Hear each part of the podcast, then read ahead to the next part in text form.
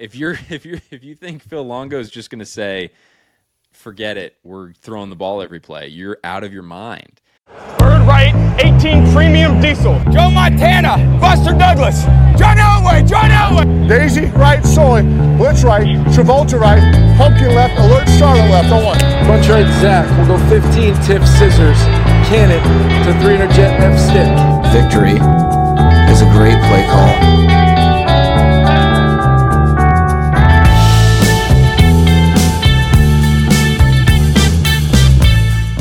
Right, welcome back. Another episode of the Play Callers Club. Yesterday we had a little preview for you of some of our favorite offenses to look forward to in 2023.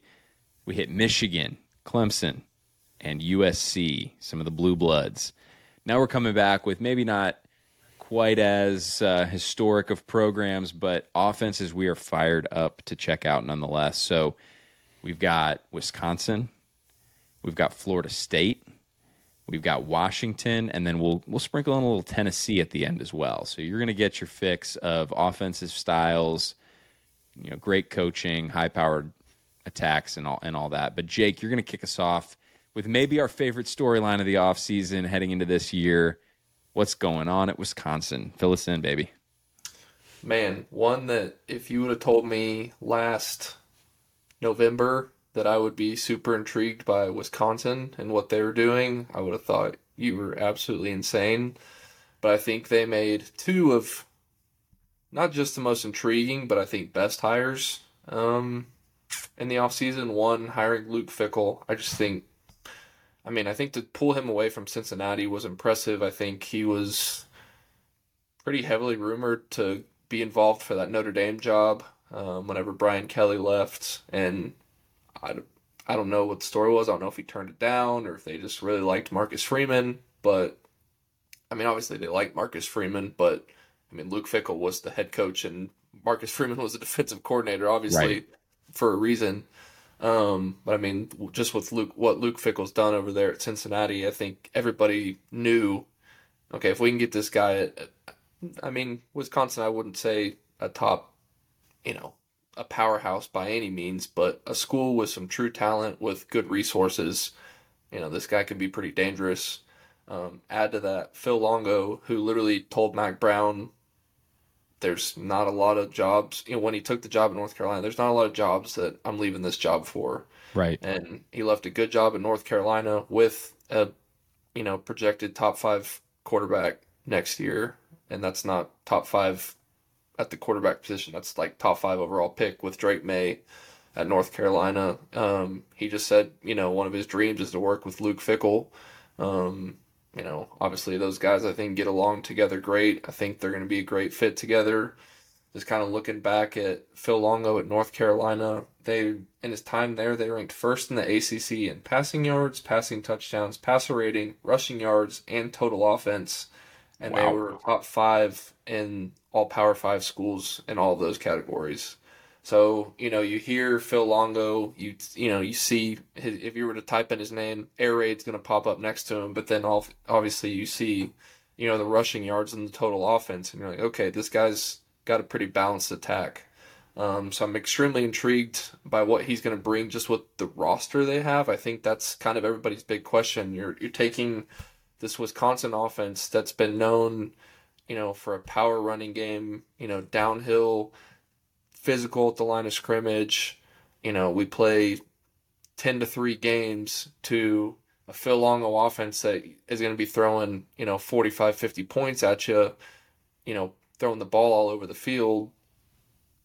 You probably had some Wisconsin fans that were even a little bit like, "Oh my gosh, what are we doing?" Right. And so I Yeah. think I think the biggest question is how do you take and a little bit um, like we talked about yesterday with the whole USC type transition of you know having to kind of fit guys into a system year one that maybe aren't really meant for it. But I think they kind of have a good balance of guys that are coming back, transfers that they brought in from the transfer portal, which I think is kind of the beauty of you know college football today. It's got its flaws, but I think you're able to bring in guys that really fit that system that maybe are you know one or two year rentals or whatever but can kind of transition you into okay now we can start really recruiting the guys that we want So starting with you know quarterback Tanner Mordecai coming from SMU, been in a very similar system, has thrown for like over seven thousand yards and seventy touchdowns in his past two years um, as a quarterback. So that's you know if you're looking at a Phil Longo type offense, those are the kind of numbers that you're expecting to see. They've got Bra- Braylon Allen at running back coming back from Wisconsin. I tell you, a absolute unit at running. I can't I can't remember how tall he was, but the dude weighs like two thirty five, and that has to be just straight muscle, but can also outrun you in the open field. Like the dude can do everything, and he's been in college for two years, and he's nineteen years old. Crazy. Like, and he's ran. I think he's ran for like twelve hundred plus the past two years. And I think I think he put a tweet out at one to, at one point when Phil Longo got hired and was like, "I'm ready to be done with these nine man boxes." like he's dude could not be. And I think he you know he gets it right. Like he knows a Phil Longo offense isn't just you know we're to sling the ball all over the yard. It's you know I'm still to get my touches, but we're to be so versatile that it's not where it's just on me to you know, and the dude was running for over five yards per carry against nine man boxes and teams that knew that he was going to get the ball. I can only imagine, you know, what Phil Longo is going to do with them. They bring back their top three receivers from last year, but they also brought in some pretty intriguing transfers. They got CJ Williams um, coming from USC, who's, you know, was a top recruit, supposed to be a dude. Um, you know, they've had, they've raved about him in the spring, kind of going to be their big play um, over the top type guy. And they got Will Pauling, who they brought in from Cincinnati. And seems like Luke Fickell kind of was very selective about a couple guys that he brought from Cincinnati. It wasn't like a complete overhaul of, you know, I think it was a little bit different of the, you know, Oklahoma to USC transition with Lincoln Riley, where it was like, I've got all these super talented kids that I can bring over to USC. It's like, you know, Wisconsin's definitely a step up from Cincinnati. I mean, you're going from group of five to power five school. I mean, I know obviously Cincinnati's power five now, but definitely didn't have as much talent there. So very selective about, you know, what guy, you know, guys that either played or had, you know, some potential. Um, so I think that's going to be a guy that can be extremely effective in the passing game for them. Tight end is going to be kind of tied in by committee um, with Longo. That's kind of what his history's been at North Carolina, just having a bunch of guys you know, that can got different skill sets, more, you know, some guys are more blocking type, some guys are more receiving type, some guys are more of the hybrid that can do a little bit of both. So expect to see, you know, multiple guys out there. And then offensive line, they returned four guys and then they brought in Cincinnati's center, um, yep. who was um, all American athletic conference in that year, not this past year, but the year before um, on the playoff team. He was out, I think, all of last season with injury um, but coming back healthy, I think you're going to see a pretty pretty stout group up front. I mean, I think that's one thing that you always can count on um, at Wisconsin is you know that they're going to have some dudes up front. So really excited to see just overall kind of what they can bring to the table. Um, it was kind of funny reading up on them a little bit because their fans, you know, you hear all these positive things about Phil Longo, all the guys they're bringing in, and then the offense struggled a little bit in the spring game. I think they turned the ball over, like the first team offense turned the ball over like four times or something like that. And so, a little bit side note, kind of wanted to have a little, you know, discussion with y'all here on as offensive coaches. You know, I don't know at y'all school if y'all are doing spring games or not, but just in the spring in general, fall camp, when you've been going against the same defense the whole time, and then you get to this spring game, it's going to be nationally or locally televised, but everybody's going to be able to watch it. You know that every team's going to be watching to see what you do, especially as a new coordinator. And so you kind of try to pull back and simplify a little bit against a defense that's been watching you for three weeks straight is there really any chance for an offense to be successful in a spring game? And is any is any fan ever going to be happy with what they see from an offense in a spring game? Oof. Listen, spring game, in my opinion, should be the the PR component of what you did in the spring. Everybody should kind of feel good about it. I think you can have a closed scrimmage where you kind of like like really let it rip on both sides of the ball and like that's when guys are really fighting it out for um, you know, fighting it out for positions and, and opportunities and different things like that. People kind of got on Colorado and, and Deion for their spring game being kind of a joke. But my whole thing is like, it'd be one thing if you were playing a spring game against another opponent.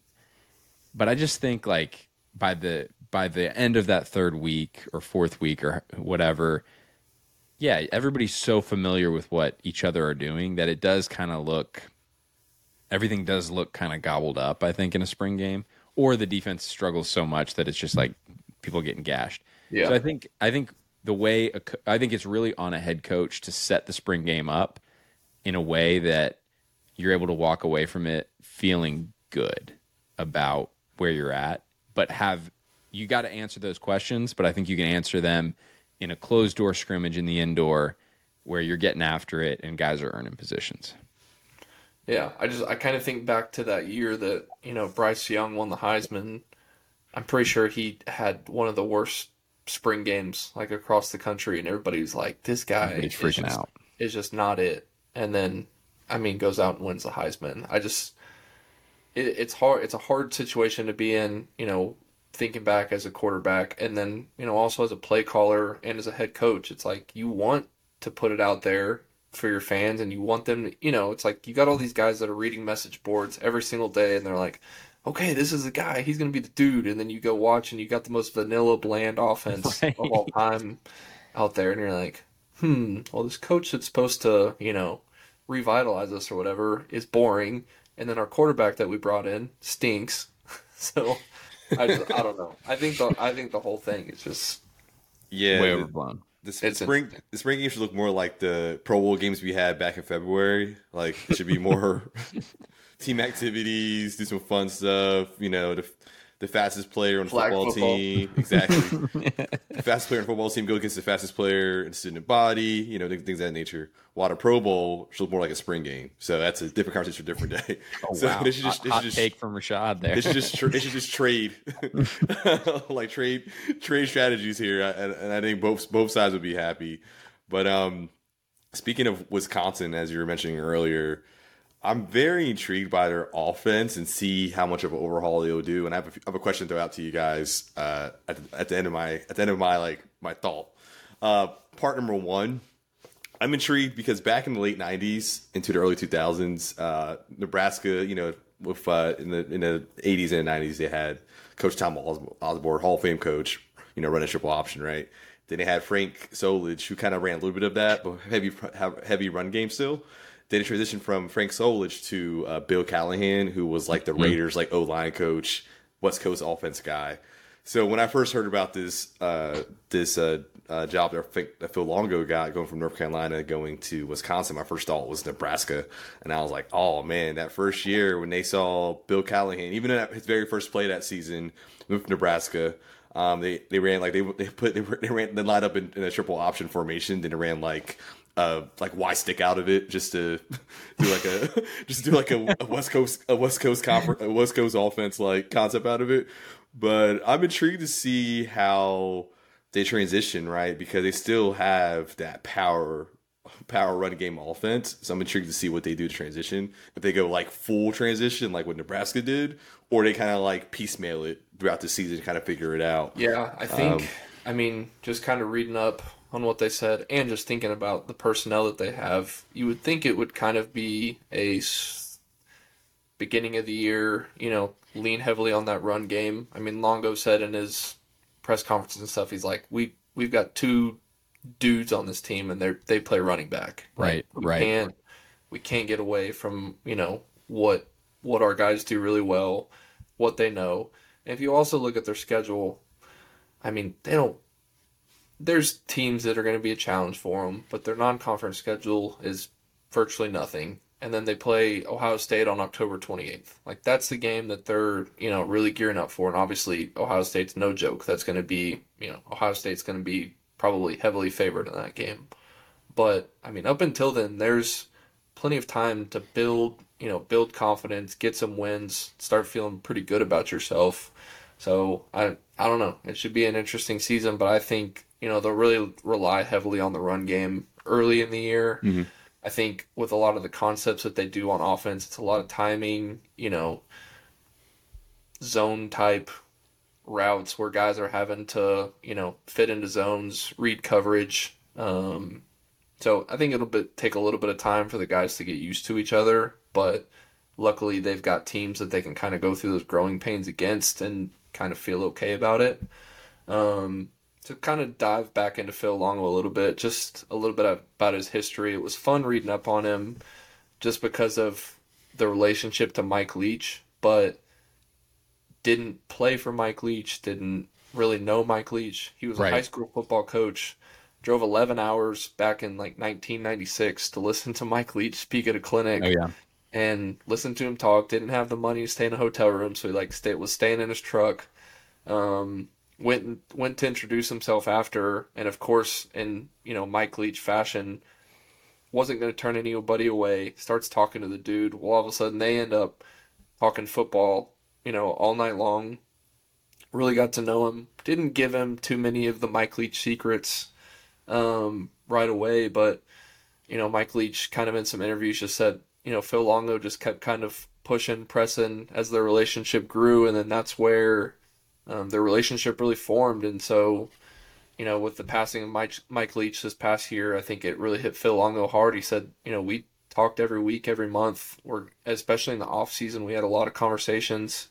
And then he kind of joked because he said Kliff was his other person that he talked to, and Kliff was just off doing whatever out in Taiwan. So He's kind of he lonely. had, he said he had a pretty lonely off season, um, which was probably good. You know, being at a new school, kind of getting used to everything over there at Wisconsin. Um, but it was funny because I think when you watch his offense, you do see differences from what you see from a typical Mike Leach offense. And he told a story about Mike Leach called him, I think when he was at Washington State, um, and he said, "Hey, I need you to install uh, the shovel draw for my offensive coaches." He's like, "Well, you just want me to like, you know, talk through it or whatever." He was like, "Well, no, I want you to get on the phone and install it because I haven't ran in like seven years and I don't remember."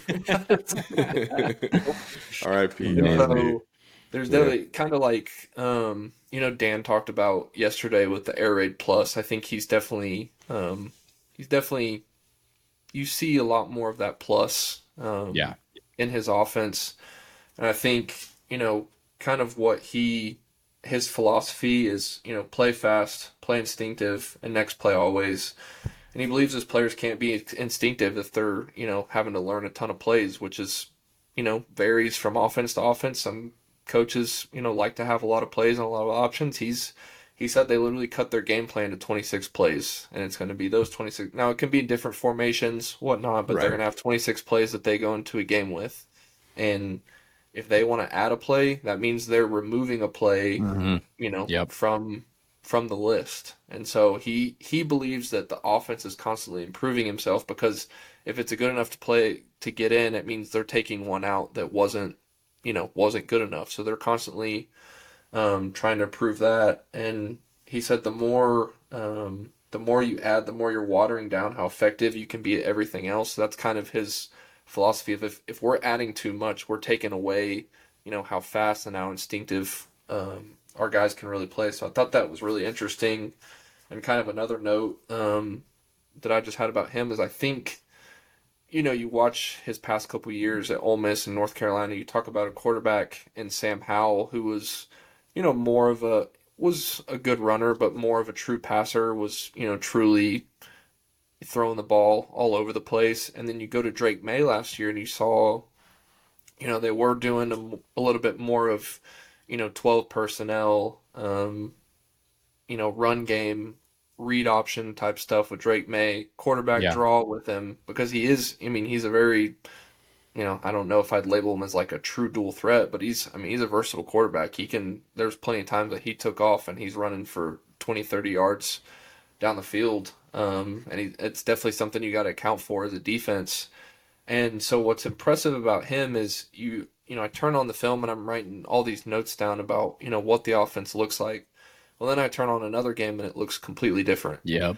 And then I turn on another game later in the season and it looks completely different again. I'm like, okay, whoa, like this guy doesn't just change his offense from year to year to fit, which I think is awesome. He he'll adapt and he'll fit his offense to, you know, what his quarterback, what his playmakers are going to look like. And that's why I think we'll see more of that run game to start the year. But maybe by the end of the year, I mean, you got a dude Tanner Mordecai back there who's going to distribute it to the playmakers. So, I mean, let that guy throw the rock around.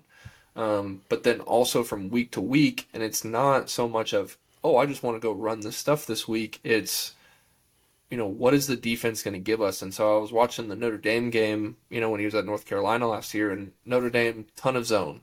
So you saw they were running more of your curl routes, your sit routes, your stop routes, your spot routes, all that kind of stuff. Just, you know, guys finding the zones. And then I turn on the Virginia game expecting to see the same things, and I'm seeing mesh and mm-hmm. crossers and levels and go routes, you know, galore. And guys never stopping, you know, never. I mean, they knew that we're just going to get man to man coverage most of this game. So, you know, there's no reason for our guy to run a stop route because, you know, then you're just colliding with the DB. And so I was just extremely impressed with one, that the players are able to adapt to that week to week. Like you, you watch, you watch the players. They're never there's never two guys running in the same spot. The spacing I mean, his his whole mindset is I want to use every single part of the field. There's no Yeah. reason whether it's running the ball, passing the ball, we need to use every single inch of this field. And so, I mean, they don't do like the super wide uh, splits or anything. I mean, they will at times, but I just think the spacing that their guys have on their routes is extremely impressive, especially when you're looking at completely different concepts from week to week. Um, so I think kind of when you just combine all of that together with the roster that you know Wisconsin has, also combine that with, like I said, their schedule's not really that tough going into next year. Another Jake's take, two episodes in a row. I've got Wisconsin winning the Big Ten West this year. I'm not going to oh, say that they're going to win the Big Ten. You know, you still you still got to go play Michigan or Ohio State or Penn State in that championship game. But I mean, the only team of those three that they have to play from the East is Ohio State during the Right. regular season. So you avoid Michigan, you avoid Penn State. I think I don't see any reason that they should lose a game in the West. They have an easy non-conference schedule. So, I mean, I'm looking at 10 plus wins pretty easily, if not 11 or 12 for. Boy. I think Ooh. I think it is a tough transition, but like we said, they've got the time to, you know, really kind of build that camaraderie as a team. And I think bringing in a guy like Tanner Mordecai, it's like, yeah, he's a new quarterback, but he's also, you know, he's been around for a little Oh, while. yeah. He's He's he's, seen it, and he and just listening to some of his interviews that he had, he was like, yeah, I got in and I was quiet. I I learned the offense. I built everybody's trust, and then you know now we're in spring ball, and now like I'm the dude. Like I know I'm the dude. Like everybody's gonna listen to me, but I he's not one of those guys that just came in and was like, oh yeah, I'm Tanner Mordecai. I did this, this, and this. You should respect me. Like he built that trust with those players, and I just think the foundation they've got, Luke Fick, Luke Fickell, Phil Longo, the core team that they had there, plus the transfers. I just I I don't see how, you know, in a pretty easy division that they're in, that there's no reason they shouldn't win Big Ten West this year. It's a big take. See, he, he- sometimes I think it's unhelpful that the air raid kind of tag or moniker follows mm-hmm. someone like Phil Longo around, Yeah. or even just a lot of these guys. Like it's it's reductive to say he runs the air raid because it's it's not just the air raid, you know. And I think sometimes we get in our minds like, oh, he's going to throw it seventy times a game. If you go back and watch 2020 UNC, they had two guys rush for over 1,100 yards. Mm-hmm. Michael Carter and Javonte Williams. Monte Williams, yeah, both are two, playing in the league. yeah, two like, dudes dude. doing really well in the league. Two Yeah. dudes Oh, who are ball players, and they ran the ball so effectively. For those of you at home, when I say they both like you have, in order to have two guys rush for over 1,100 yards, that means that they're both averaging a lot of yards per carry. Listen to this: Michael Carter that year averaged eight yards per carry. That is ridiculous. And then you're like, okay, maybe Javonte Williams is the plugger. Like he had a couple fewer yards, seven point three yards per carry. So if you're if you if you think Phil Longo is just going to say, forget it, we're throwing the ball every play, you're out of your mind. Yeah. Like this guy runs counter, he runs a ton of great zone stuff, split zone. Uh, you know, he protects everything with the quarterback. I think the quarterback has a lot of responsibility. Jake mentioned last week or yesterday in our episode the gift route, being able to step out of a run scheme and throw an, a hitch just to take free yardage. They're going to do that kind of stuff. They're going to work space. If you load up the box, they're going to throw the rock. But if he has Braylon Allen, uh, uh, Braylon Allen and Chez Mellusi in that backfield, you better believe they're running the rock. And when they had Javonte Williams and Michael Carter at UNC, they ran all over people. And a lot of times, both of those guys were in the backfield at the same time. So I wouldn't Yeah. be surprised to see 21 personnel from Wisconsin. It's just going to Yeah. look different. Last year, it was mm-hmm. 21 personnel with a fullback and a tight end and a tailback. This year, it's probably 21 personnel with two running backs, tailbacks, and an H back. But it, I mean, And the way you the way they use their H back in the run game, It's oh, beautiful, It's, yeah. it's beautiful. Yeah. I mean, they've split flow, arc, arrow route. they do I it mean, all. They do it all.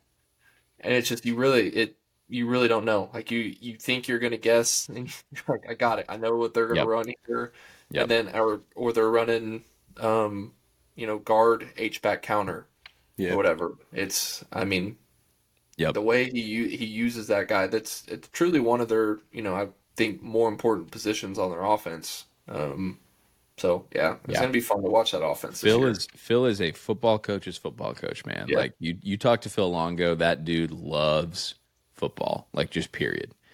I mean, I love that story you told Yeah, Jake. he Like, said he said is- his playbook at home is a lot different than the playbook that he brings to work. He said his Nah, playbook that, that dude, that dude knows football. Period. He just Yeah. simplifies it, which is awesome. So, all right, Rashad, do you want to jump in on uh on our our, our boys in uh, Tallahassee, Florida? Yeah, before I, before I jump in, a couple points about Phil Longo in Wisconsin. Uh, point number one, he's a Jersey guy. You know, love it. the Jersey guy. You know, played football at uh, East Stroudsburg. They transferred over to Ro- Rowan. You know, Rowan's a South Jersey school, so got special place in my heart for him. Part two, Danny mentioned back in UN, back in UNC's offense back in 2020. Um, that year they had a game versus Miami. I remember watching that game. I remember my dad called me a few days about it later because he's a big run offense guy. And one run, and um, Michael Carter had about 300 yards rushing, and Devontae Williams had 200 yards rushing. One of them had 24 carries, everyone had 25 carries. So a 55 carry offense. So Wisconsin fans, you're in a good place. You have a, Be co- all right. uh, you have a, co- a air raid coach who's going to give his running backs 20 carries each in a game. No doubt. so you're No in a good spot, guys. yeah, yeah, no, so- I think I think Yeah, you're those, I think you're right. on. cheeseheads are going to be happy up there. Yeah, Believe, you'll, you'll run Yeah. the ball just just enough, just Then enough. believe. They're going to be, hey, when, when it's third quarter and in third quarter, jump arounds going on, they're going to be very happy with the score at that at that time. No doubt, no doubt. Yeah, so FSU, let's do it. Florida so we State got time. Here we go. We got the Noles. It seems like the, are the Noles back? You know, the, the Noles. You know, Jimbo left. You know, a few years ago, and towards the end of his uh, tenure there, things weren't really going well. That's why he kind of bolted to bolted to A and M, and uh, had a Willie Taggart for a couple years, and now they have Mike Norvell. So Mike Norvell's headed into his fourth year there. They went ten and three last year, ended the season uh, ranked number uh, ten in the nation. Um, they are they have a lot of offensive firepower coming back this year. I would like to say that this is Mike Norvell's probably most talented team he had. Um, scheme wise, very similar to what he did at Memphis, but now he has four or five star recruits and guys who are like in year four, year three, year four of his offense, like doing it now. So it's pretty optimized when it comes to executing his concepts. So they have a receiver named Johnny Wilson. He is shifty.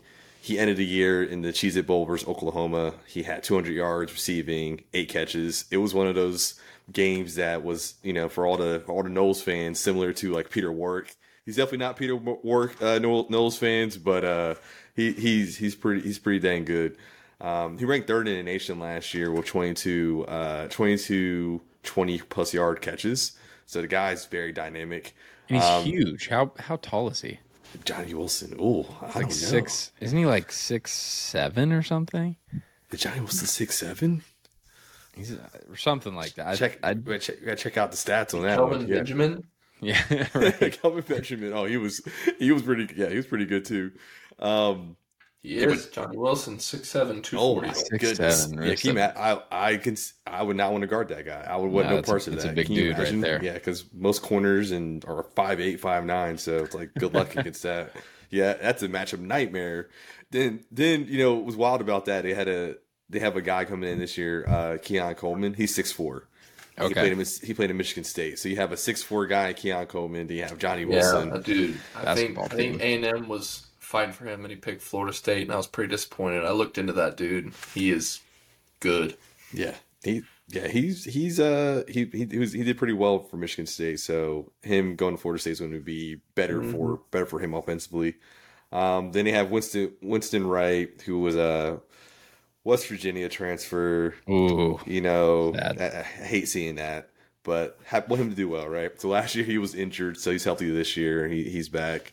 Um, they had a pretty good running attack. They averaged about 217 yards um, per game, and their running back, he is the man. Trey Benson, he's 6'2", 214, but when he goes to camp, probably closer to 220. Um, he's elusive and he is fast for a guy that size. A lot of straight line speed, which is you don't see a lot of that for a guy of his size.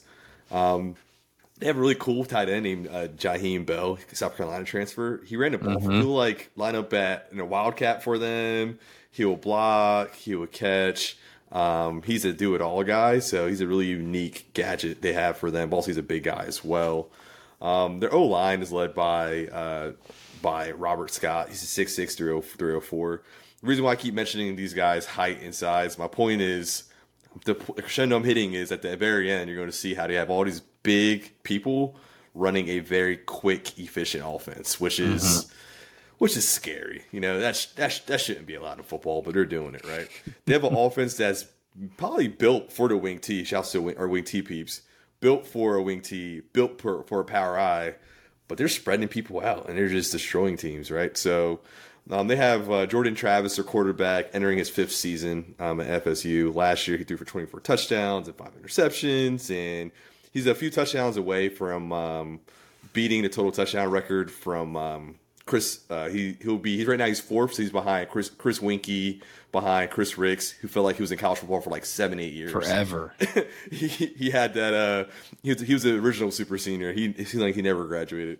Um, then uh, he and uh, Ja- I think Jameis Jameis is number one right now when it comes to total touchdowns as a quarterback, and Jordan Travis will probably beat that record by like game four.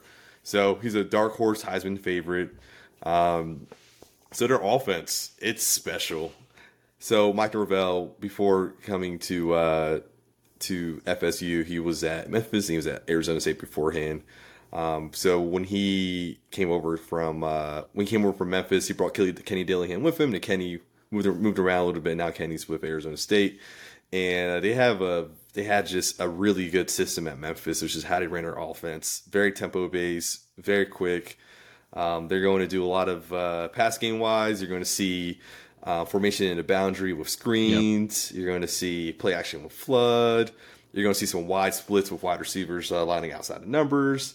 Um, run run game wise, power read with inside zone with the running back, and if you guys can get a chance, definitely watch that Florida State versus Florida game. It was like a dogfight, and just seeing the tracks that um, that the running back Trey Benson would take when it comes to running inside zone was just masterclass in just running the right tracks, like running the right lanes, and just he would see the a small crease and just and just get upfield. It was beautiful to see. Um, what I liked the most about their offense was Jordan Travis. He does a great job of throwing with anticipation. Um, they do uh, the air raid concepts right with their four verts, and what he would do, which I love, he he was consistently hit the tight end in four verts, and he always find him. It was beautiful to see. Um, and he'll, he will hit him like on the under. He'll hit the. He'll hit. It'll be a quick throw. It'll be more like a pop pass type of throw.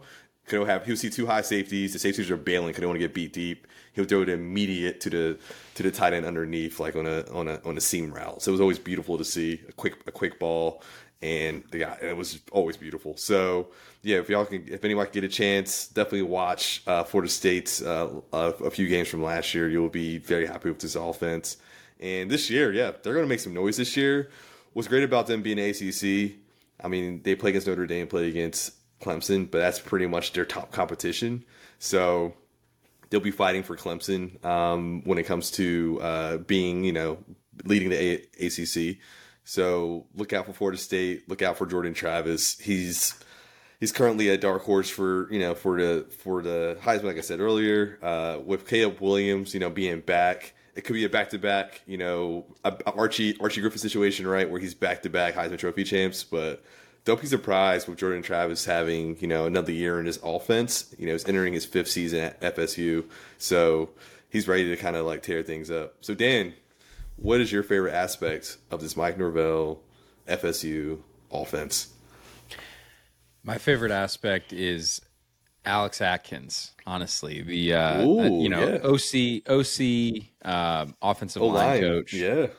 Listen, I think he's one of the better coaches in, especially offensive line coaches in the country. I think, I think when I think back to kind of the end of Jimbo's tenure at Florida State, through some of those lean years, what was the biggest issue with Florida State? Their offensive line was a sieve. It was just like they were getting killed up front. And Alex Atkins has really solidified the offensive line. I would say it's kind of become a strength of their offense. Um, he loves GT counter. They do a lot of cool stuff off of it. He'll, you know, he'll do some stuff with like pitching it to the running back and then the quarterback keeping it on GT counter. The, the Florida game would be a, definitely a good one to watch. Some of the diversity of their run game, uh, as you were mentioning, uh, Rashad as well. Uh, I think he does a really good job. You know, I think, I think they're best when they're they're running the football well. I I think Jordan Travis is a he's a very dynamic kind of dual threat, but I don't know if he's necessarily the guy that you want like sitting in the pocket trying to pick people apart. Um, obviously, they have some weapons out there, but and again, maybe I was seeing a limited sample size, but I, I feel like I, I saw a bunch of drops out there too. So I think like I, I'm hoping they kind of take that next step as an offense. But I think up front, the running back, like you were saying, Trey Benson's special. Uh, Jordan Travis can run the football. He's a threat to run the football. And the offensive line is just better than it's been at Florida State in some time. So when you have a guy like Alex Atkins who is has been there long enough to get guys in the program, develop those guys, and now they're making an impact on the field. Like I think this, I think this is maybe the, the one team that can compete with can compete with Clemson in the ACC, and I think I think they could have a huge year, absolutely. And I also think Alex Atkins is not very far off from being a head football coach. So I'm I'm a big fan, big fan. Yeah, they're Jake, gonna, do you, they're gonna have uh, a good season. Do you have any um, any thoughts on FSU uh, now that you're now that you're a Jimbo guy?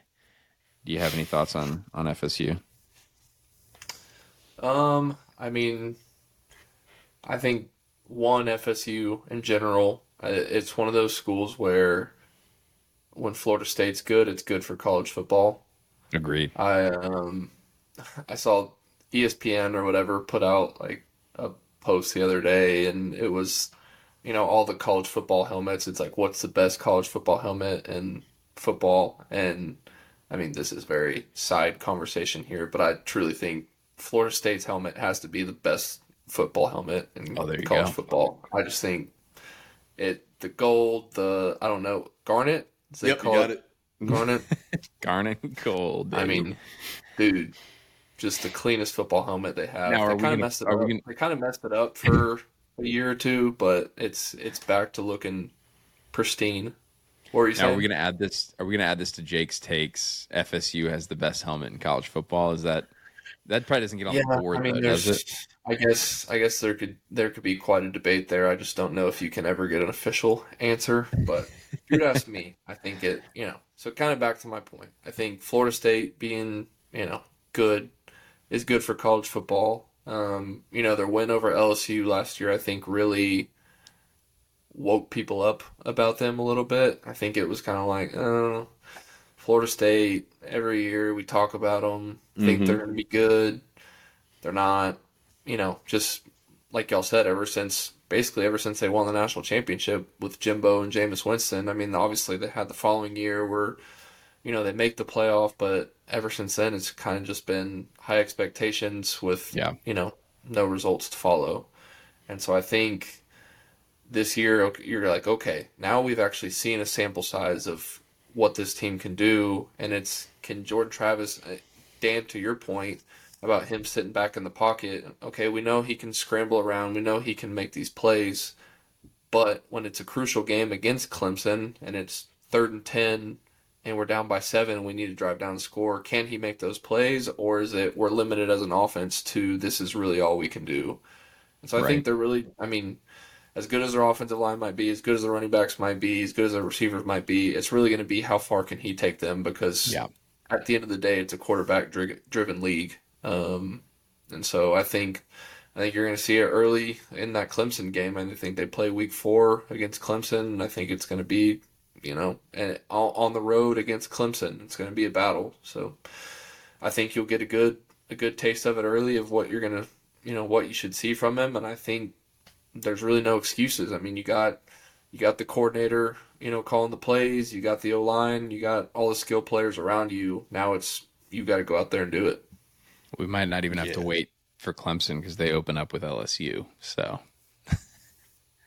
Really again? They play each other again this Yeah, they're year. playing. They're playing I in think uh, so. Orlando this year. Yeah, yeah, I love it. See, that's what's good for college football too. that is good for college football. But let's put uh, LSU to the side for a second. Rashad, you spent some time looking at him, You studied him. Is Florida State knocking off Clemson this year? Ooh. I'll say I'll give the edge to Florida State. Here's why. Because Clemson having Garrett Riley's first year being there versus Mike Norvell and um, Alex Atkins, you know, having them kind of been around each other for the past three years, right? Having that continuity on top of having a fifth year senior quarterback who had success last year. And once again, right, he's he once again, he's he doesn't have like the the biggest arm, but he has good anticipation and like decent accuracy. Yeah. So I don't know Clemson's defense, but I feel confident with Florida State's offensive line and how big they are. And you, I read you guys all the heights and weights of all the different receivers and running backs and and their linemen. So they have they have a shot to uh, to uh, push it. And I in whether that game could be in Tallahassee or in Clemson, it comes down to honestly who wants it more, right? What what program wants to be the program of the ACC, right? And we'll see. We'll see, Jake. We'll see what happens. Yeah, I think I think that LSU game early in the year, win or loss, helps them a lot too. Agreed. Um, Agreed.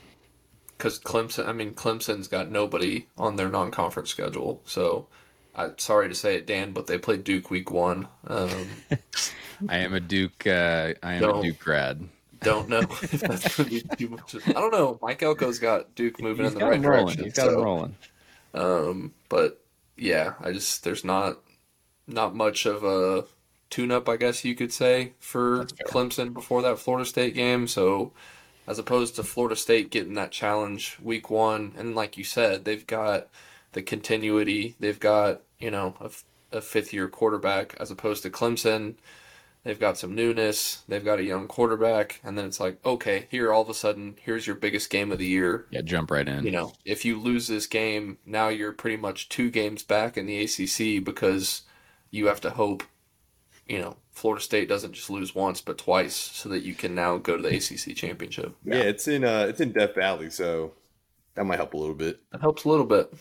that always. Dabo running, see Dabo running down the That'd be hill. one, be one we've got the eyes on. Side note: How has nobody torn their ACL running down that hill at Clemson? Someone has to. They've Some to. walk somebody, on, right? Somebody has to. Oh, yeah. something happened now. You said it. Yeah. Oh, jeez. The speed that Dabo runs with, though, as he goes down, is Oh, yeah. incredible. I guess Yeah. the who, who runs faster, Dabo Swinney or uh, Coach Dabo Swinney or Tom Cruise in Mission Impossible? It's like I like to see them race each other. It'd be pretty good. and we gotta, we gotta, we gotta, we gotta maybe get get that on the schedule. Get a little race going or something.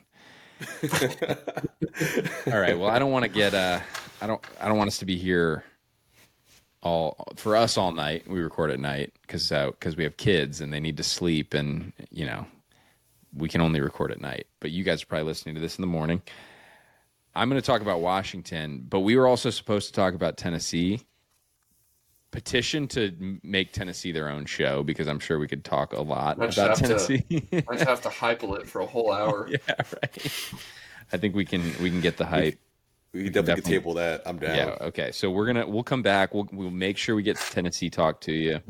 Um, we'll we'll talk about the And the then new- maybe maybe we get the listeners to put out, you know, one other school that they want us. Okay, to that's fair. Tennessee and one other. one other wild Whoever card. gets the most response or whatever. Tennessee and a wild card. Okay, let us Cool, know. Shoot us a message on Twitter.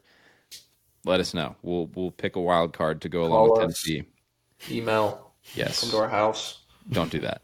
So I got the Washington Huskies, and man, I am such a huge Kalen DeBoer fan. He runs an offense that is. I feel like I've, I feel like I've said this on several occasions in doing this show. Is just exceptionally fun to watch the offense. Tons of pre-snap motion. They run mesh a, a bunch. They run a bunch of empty. Like like when I think about the books that I've put together over the past few years, like I I pretty consistently go back and find something Kalen DeBoer has done that I want to add in. And this goes back to like my my fascination with Kalen DeBoer has really gone back to his time at Indiana when he kind of inexplicably got Indiana playing really good football in 20 uh, this would be 2019 2020 and uh, wouldn't you know a guy named Michael Penix Jr. was his quarterback at Indiana and you know I think started 6 games each year maybe and they were 5 and he was 5 and 1 so as as a as a quarterback each year um, you know put up some some really impressive numbers and again Indiana is typically kind of a basement team in the in the Big Ten, but between DeBoer, what DeBoer does offensively and what Michael Penix Jr.'s skill set is, they put together some pretty pretty tough teams at Indiana. And then in 2021, DeBoer accepts the head coaching job at Fresno State, which he had, I believe, come from Fresno. He had some connection, I think, with Fresno State. So he takes over at Fresno State. And it was like Michael Penix Jr. was in purgatory that year in Indiana. He had more, t- more. I, I think he had more interceptions than touchdowns. He might have gotten injured. I mean, like the wheels fell off for Indiana, and I think everybody like just randomly thought Michael Penix Jr. was a like a bum.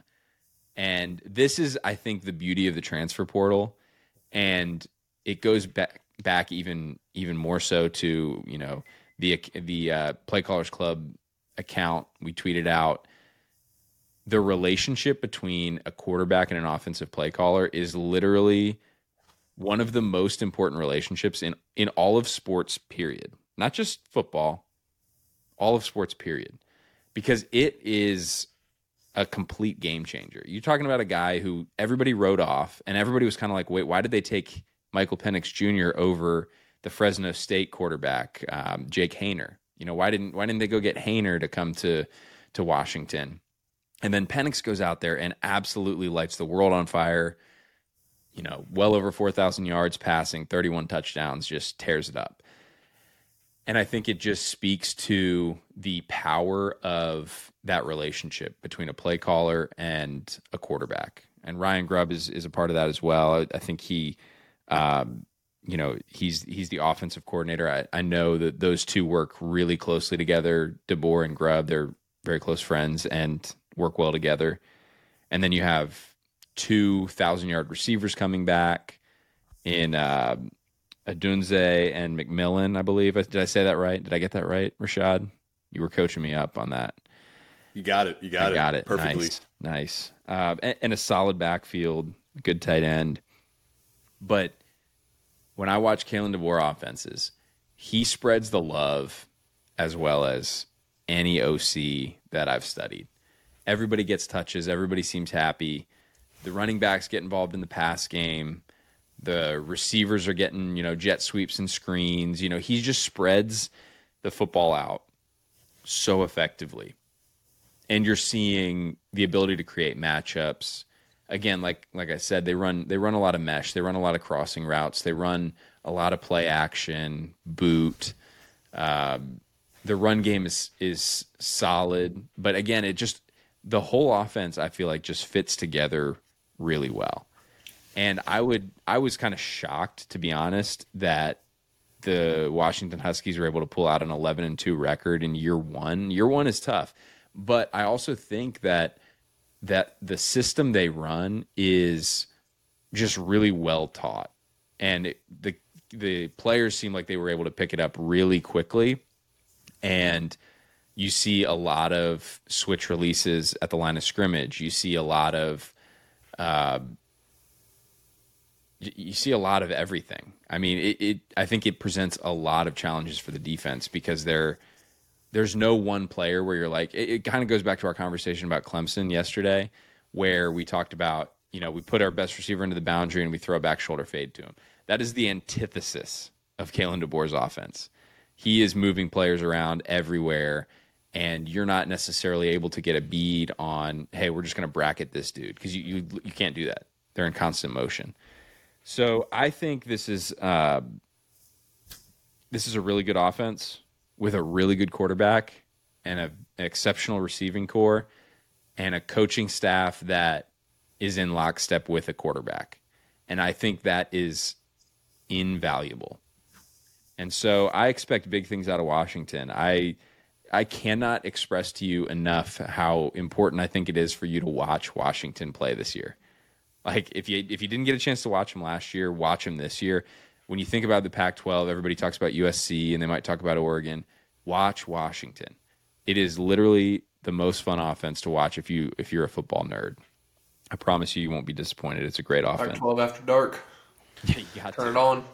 And and I think I, I do have a little bit of beef with just kind of the the narrative right now about the, the Pac 12 because the conference itself is struggling so much. They don't have a TV deal. You know, it just seems like a mess from a organizational perspective. But the quality of football in that conference is is through the roof right now. Um, I'm not saying it will always be this way, but you've got some of the best quarterbacks in the nation. I, I also like Bo Nix at Oregon. I think he's going to do well. Mm-hmm. I think Kenny Dillingham's going to get Arizona State rolling. I think obviously we talked about Caleb Williams. You talked about Utah and how good they are. Like the Pac-12, if it maybe had a little bit better branding, um, everybody would be talking about the Pac-12 right now. Saw somebody say today if you slapped the ACC logo on the Pac-12, people would be looking at it a lot different. I mean that I think that's right on. I think that's right on. And I, I think I think it's ridiculous that we're not talking enough about the Pac-12. But if you're if there's obviously we're all going to watch Lincoln Riley and watch what he does at USC. But if there's one other team to watch in the Big Tw- in the Pac-12, it's it's Washington. And uh, huge fan of of what they're doing. And I'm glad they kept the band together, man. I know. I know maybe potentially Jimbo was after Ryan Grubb, maybe Saban Yeah, was after Ryan Saban. Grubb. I Mhm. think and it, and it's because it's such a good offense. You watch it; it is such a good offense. Like period. I just can't say it enough. And there's a reason that he was getting pursued by all these these big time coaches, and I'm really glad he stayed because I think they got something special, and uh, I would expect them to absolutely light it up on offense this year. So that's my that's my stump speech for Washington.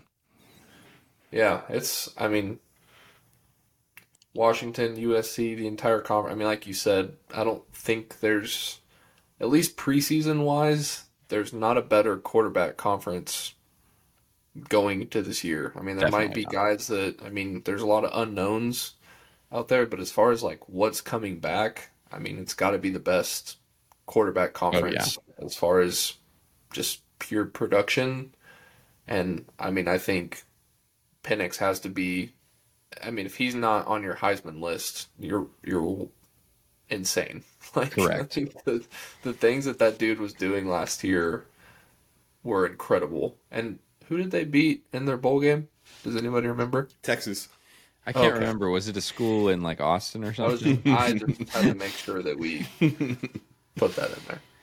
No, I mean, I think I think like Sark does get, and rightfully so, gets a lot of publicity as kind of an offensive genius, and obviously spending time in the NFL, and then what he did at, at Alabama. That's it's all good publicity, and again, well deserved. But you watch that game, and it's like, who who who's dialing it up better at this point? You know, I was like, shoot, Washington looks crisp. Less talent.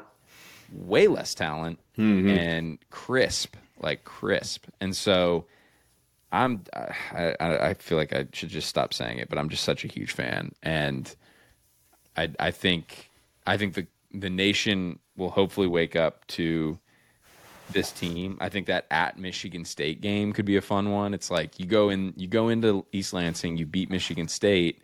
Okay, now we're now we're talking and now we have, you know, at USC in November that we're really, you know, looking at. So I would love, love, love nothing more than to see an undefeated Washington and undefeated USC matchup. Maybe we take a trip out to SoCal and I mean, at this Whatever. point, I'm at this point. That's like a game I'd be at, right? Like, I, I don't know, we can't because we're in season, but that's that's a game to go to, and and I I really hope we have two two teams that are ready to rock and roll when we when I we think play. that's like, I, I think you diving into them too is kind of one of the reasons behind the show, right? Like, get maybe a school that, you know, it's not like a low level school, like you're never going to see this team on TV, but it's like, hey, they will be on your TV at some point, right? And Yeah. go take a look at them and go realize how that, that's quality football that you're watching. doubt. Like that, you're not just watching a bunch of scrubs. You're not watching a bunch of coordinators that don't know what they're talking about. Like you're watching high quality, well coached,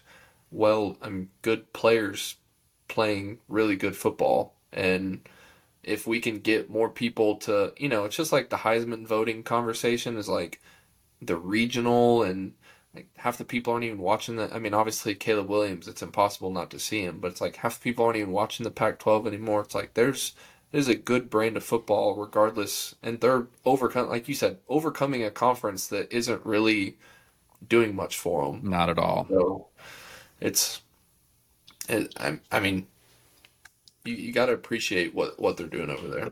Yeah, This the is- games. Uh, Go ahead, Rashad. You got it. Yeah, the, and, the, and the games are you know games are on so late, right? You know, a seven p.m. game in Yep. Seattle, it's ten p.m. East Coast, so most people are up watching games, you know, at noon, right? So by the time ten p.m. rolls around, Yep. uh, they, they don't really you know feel as though it's important to watch a pack twelve after dark game, right? But we watch Sports Center the next day. A lot of highlights come from Pac-12 games. A lot of big plays come from those games, right? Because of um, their offenses. And I one thing I was thinking as we're talking about the quarterback play in the Pac-12, I'll guarantee you that Alabama will take one of those quarterbacks right now. so they will take they, they will take one of those guys, right? That's, I, I was gonna say Michael Penix reminds me a lot of Tua, honestly. Oh man, that's obviously not a, the left-handed, obviously the left-handed thing, but b- I just the way he distributes the ball to people, it's like He is. and the accuracy that he's. I, don't- I mean, if I just had to throw out a number, I'd guess that he's a seventy percent plus guy. I could be completely wrong. Yeah, but he's he's got to be close to it, and and it's not like it's dink and dunk stuff either. I mean, he throws the ball down the field. He's super accurate, big body receivers that can make plays. And here's here's a question for you guys as we kind of close out today's show. If you're someone like Kalen DeBoer, is Washington a destination job? Because it, it strikes me that a lot of these West Coast guys, is it a is it a is it an upgrade to go to an SEC school? Or is the only real upgrade for a, a West Coast coach to go to the NFL? So NFL or SEC, that's what we're figuring out. Well, I mean, obviously, yeah, the NFL is the NFL, but yeah. would would you leave a, a place like Washington if you're if you're getting paid well, obviously, to take an SEC job? I guess my only question would be, would you get an NFL head coaching job from Washington? That's a good question. I don't know. I mean, uh, uh, I mean, now if you're talking about, you know, you get Washington in the top five or in the college football playoffs this year, you know, it's a real discussion. But if you can never crack that, you know, that ceiling, then do you? I mean, do you, does it take another? You know, if your ultimate dream is the NFL, I mean, who knows if his is, but it does it take another step of going to you know say A and M has a terrible year this year, and they're saying we want to pay Jimbo's seventy million dollar payout. Like, hey, they, hey, they're good for it. You know that. You can get a You get a couple more ranches. dude, do you go take that job and that's you know you're gonna get paid pretty well, and is that a good enough job, or like you said, you're you know in a great place, great location out in Washington? Is that just somewhere you stick around because things are going well and you know that if you have one bad year, you're not going to just get fired right away. Yeah, and, and I think part of the reason I asked the question is because, and again, I'd have to go back and like actually think about it and look into it more. But guys going from maybe being career on the West Coast for the most part to going down to like a an Auburn, Alabama, or somewhere like that, are you immediately kind of an outsider, outcast, not Yeah. accepted by the fan base, the boosters? You're speaking a different language. You're not necessarily kind of the good old boy type. It'd be interesting to think through that. Um, can you speak the language if you're a, a West Coast guy transplanting into the SEC versus the NFL is, you know, it's a professional environment.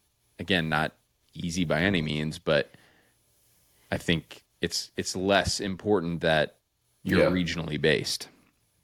Yeah, I mean the, the component that you're you're kind of saying without saying is the boosters, right? And you know when it comes to being a West Coast guy or even a Northeast guy going into SEC, if you're a dynamic personality, you can compete with boosters. But if they have it against you, no matter what school you're at, right? If they have it against you, no matter if they have it against you already, like you're kind of like dead to rights day one being there. No doubt. well, he's an outsider. He's not you know he's not from the south so he doesn't understand like you know our values our cultures right so um when it comes to choosing staying on the west coast as a head coach versus going to sec as a head coach or versus going to nfl the question you got to ask yourself is do i want longevity or do i want championships if i want longevity i'm going to stay here in the west coast at washington it's obviously something in Lake Washington because Geno Smith had a great season, so did Michael Penix Jr. So there's something going on in Lake Washington. We need to Something something's good. we need to figure that out. Something's going on there, right? So it's kind of like enjoy life in like Lake Washington, enjoy, enjoy life uh, in Washington, and uh, and win you know eight nine win nine to eleven games each year. Go to the Rose Bowl, might make it to the playoff. Really don't like get to the top because you may not have them enough, enough, enough talent to compete with Big Ten SEC guys, right?